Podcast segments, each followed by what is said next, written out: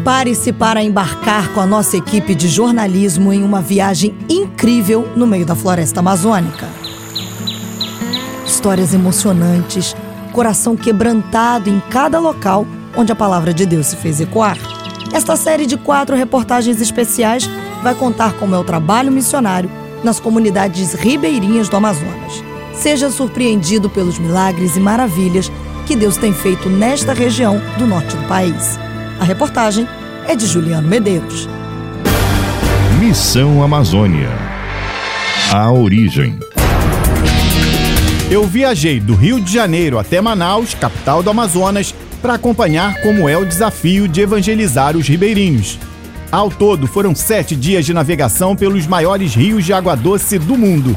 Acompanhei um grupo de 33 voluntários que abdicou dos compromissos profissionais e pessoais para se dedicar a espalhar o amor de Cristo.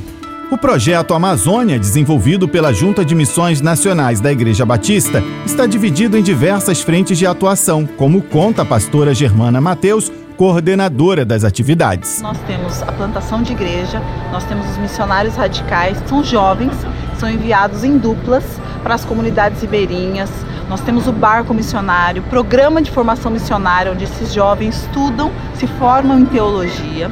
E nós temos também o projeto Novo Sorriso, que são ações de compaixão e graça com médicos, dentistas, enfermeiros que trazem o cuidado a essas comunidades. É um desafio propagar o evangelho por aqui, como explica o pastor André Mateus, também coordenador do projeto Amazônia. A Amazônia é gigantesca. Aqui nós temos cerca de 37 mil comunidades comunidades isoladas que ainda não receberam o Evangelho do Senhor. Atualmente, a Junta de Missões Nacionais tem em campo no Amazonas 127 vocacionados. Os radicais são parte deles, jovens de 18 a 49 anos de idade que passam quase dois anos imersos nas comunidades ribeirinhas. Eles levam uma vida simples, dividem as tarefas com os nativos e, entre uma oportunidade e outra, vão falando de Jesus. Tomás Correia é um desses voluntários. Ele é amazonense e está no campo no entorno do município de Tefé. O povo da comunidade é um povo muito simples. A simplicidade é algo que temos usado em favor do evangelho, até porque Jesus também era simples. Antes de irem a campo, os jovens radicais estudam três meses no Centro de Formação Missionária da Amazônia, o CFMA. Eu visitei o espaço administrado pela Junta de Missões Nacionais. Para chegar lá, naveguei pelo Rio Negro por duas horas, saindo do porto de Manaus até Tupé. O sítio fica em uma área paradisíaca, isolada, cercada por floresta.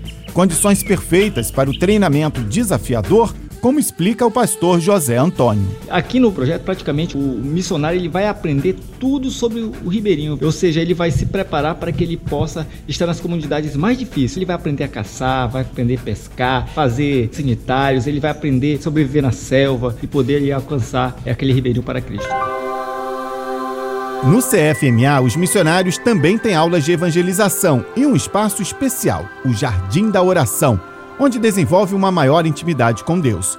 Até a formatura são quatro anos. Nesse tempo, acontecem diversos encontros no espaço simples que simula a vida do ribeirinho e onde é sobrenatural a presença de Deus. Eles continuem seguindo, avançando em direção, cumprindo tua missão. Muito obrigado, Senhor.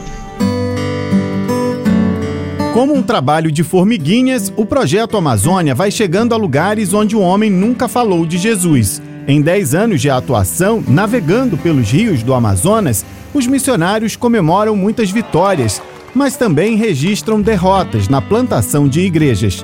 Nem todas as comunidades recebem os evangélicos de coração aberto. Não há tristeza. Uma alma rendida ao Senhor é motivo de agradecimento a Deus. Vidas transformadas vão se multiplicando e deixando a marca da salvação e da palavra, que faz novas todas as coisas no coração da selva amazônica. Tudo isso só é possível porque você tem orado, porque você tem acreditado nesse trabalho. Nós pedimos que você continue com as suas orações, não cesse de orar, porque sem a mobilização nacional de oração nós não conseguiremos alcançar essas comunidades. Na próxima reportagem, nossa equipe viaja a bordo do barco missionário por quase dois dias até chegar à tribo indígena dos Maiorunas, em Marajaí.